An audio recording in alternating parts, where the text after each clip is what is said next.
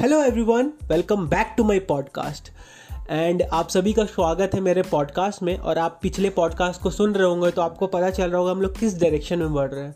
मैं चाहता हूँ आप सभी को एक माइंडसेट दूँ, बहुत सारे रीज़न दूँ अपने लाइफ में एक लेवल ऊपर, दो लेवल ऊपर और हर वक्त डेवलप करने के लिए। सफलता के लिए चाहिए positive atmosphere you need to create a winning atmosphere to success in life to have success in life तो आज की वीडियो में आप जानोगे कि आपको कैसा एटमोसफेयर चाहिए और एक स्टोरी के थ्रू आपको एग्ज़ाम्पल भी दूँगा कि क्या होता है लाइफ में कैसे हम लोग सक्सेस की ओर बढ़ सकते हैं एक पॉजिटिव एटमोसफेयर के साथ। देखिए, उस बीज की कोई गलती नहीं है। अगर जिस मिट्टी में उसे रखा जाए, वो मिट्टी ही उपजाऊ नहीं है। चाहे वो बीज आम की हो, अमरूद, चाहे कोई भी फल की हो, कोई भी फ्रूट की हो उस मिट्टी, अगर वो मिट्टी उपजाऊ है ही नहीं, उस मिट्टी से कोई फल बन ही नहीं सकता, कोई पेड़ बन ही नहीं सकता तो क्या उस बीज का दोष है? शायद नहीं। हम लोग सब सुनते आए हैं, खरबूजे को देख के खरबूजा रंग बदलता है। हम लोग सब देखते भी आए और हम लोग सब कोई जानते भी कि जब धोनी लास्ट तक टिकते थे तो लास्ट के बैट्समैन भी बहुत शानदार रन खेल जाते थे, चाहे वो वनडे हो, चाहे वो टेस्ट हो। सचिन तेंदुलकर जब लास्ट तक टिकते टिकते थे तो वो भी ऐसा एटमोसफेयर क्रिएट करते कि हाँ मैं हूँ और लास्ट के बैट्समैन बहुत अच्छा खेल जाते थे। ये कोई कोइंसिडेंस नहीं है। चलिए, मैं आज जो बताने वाला इसकी वीडियो में, आप खुद एक थॉट प्रोसेस में जाना और आप खुद ही डिसाइड करना क्या सही है क्या गलत है। एक कहानी सुनाता हूँ महाभारत की। शायद आप लोगों ने बहुत लोगों से सुनी भी होगी, पर फिर एक बार ध्यान से सुनना और एंड में एक मैसेज भी है। क्या होता है जब महाभारत का युद्ध लड़ा जा रहा था तो उस समय क्या था कि अभिमन्यु जो थे जो अर्जुन के पुत्र थे उन्हें कोई भी चक्रव्यूह भेदना आता था। उन्हें कोई भी चक्रव्यूह भेदना आता था। जब वो अपनी माँ के पेट में थे तभी उन्होंने वो सीख लिया था। जब अर्जुन अप, अर्जुन अपनी अभिमन्यु की माता को जब बता रहे थे तो अभिमन्यु भी सीख गए थे। जब अपनी माँ के पेट में थे, तभी से बहुत सारी विद्या वो सीख गए थे। तो जब वो कौरवों के बनाए गए चक्रव्यूह को भेदे, पर उन्हें बाहर निकलना नहीं आता था। तो कौरवों के बड़े बड़े दिग्गजों ने ना मिल के उन्हें, उनका, उनको, उनका संहार किया था, उन्हें मारा था।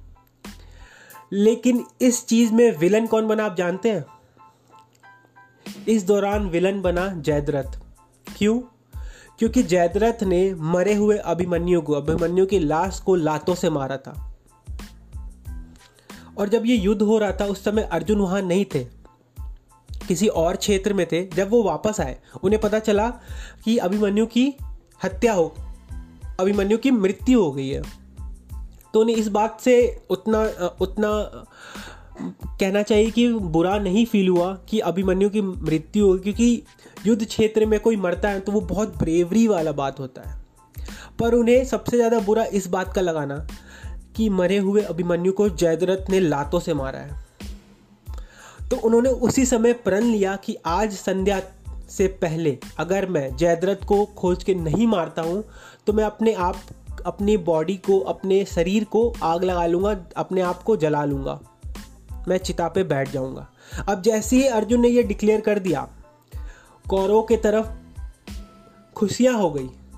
खुशियाँ मचने लगी। अरे बस, आज सिर्फ़ संध्या तक जयद्रथ को बचाना है और मेन प्लेयर गया। पांडवों की तरफ़ टेंशन का माहौल बन गया कि अगर आज जयद्रथ नहीं मिला तो अर्जुन अपनी जान गंवा देगा। अर्जुन को अपना वचन के कारण वो अपनी जान देना पड़ेगा। अब महाभारत का युद्ध एक तरफ़ चल रहा था और एक तरफ़ श्री कृष्ण और अर्जुन की रथ एक तरफ़ चल रही थी। चारों तरफ़ उन लोग पूरा अपने ताकत से खोज रहे थे। पर कौरव भी कोई नॉर्मल इंसान तो नहीं थे, वो लोग भी भगवान से लड़ रहे थे श्री कृष्ण से। तो उनके उन्होंने भी किसी तरह छुपा दिया था जयद्रथ को। जब ऑलमोस्ट संध्या होने ही वाली थी, शाम होने ही वाला होता है तो कौरव पूरे खुश हो जाते हैं और पांडव निराश हो जाते हैं कि बस, अब तो शाम होने ही वाली है। अर्जुन निराश होकर ज़मीन पर बैठ जाता है। अपना गांडीव यानी कि धनुष, वो ज़मीन पर रख देता है और निराशा से वो बैठा हुआ था। उसी समय सारे पांडव श्री कृष्ण की तरफ़ देखते हैं और बोलते कि प्रभु, अब तुम ही कुछ कर सकते हो। तो श्री कृष्ण बोलते हैं, रुको। उन्होंने बादलों को आदेश दिया संध्या होने वाली थी, लेकिन हुई नहीं थी। उन्होंने बादलों को आदेश दिया और बादल क्या किए? सूरज को छुपा लिए। अब मूर्ख लोगों की सबसे बड़ी मूर्खता यही होती है कि वो अपनी मूर्खता दिखाते हैं। अपने आप को बड़ा दिखाने की कोशिश करते हैं। हमेशा अपने आप को सोचते हैं कि वो जीत गए, जीतने से पहले अपनी जीत मान लेते हैं। तो जैसे ही ये हुआ तो कौरवों को लगा कि वो जीत गए, पूरा उन लोग की तरफ़ खुशियों का माहौल छा गया। उन्होंने क्या किया? बेवकूफ़ी में जयद्रथ को आगे कर दिया।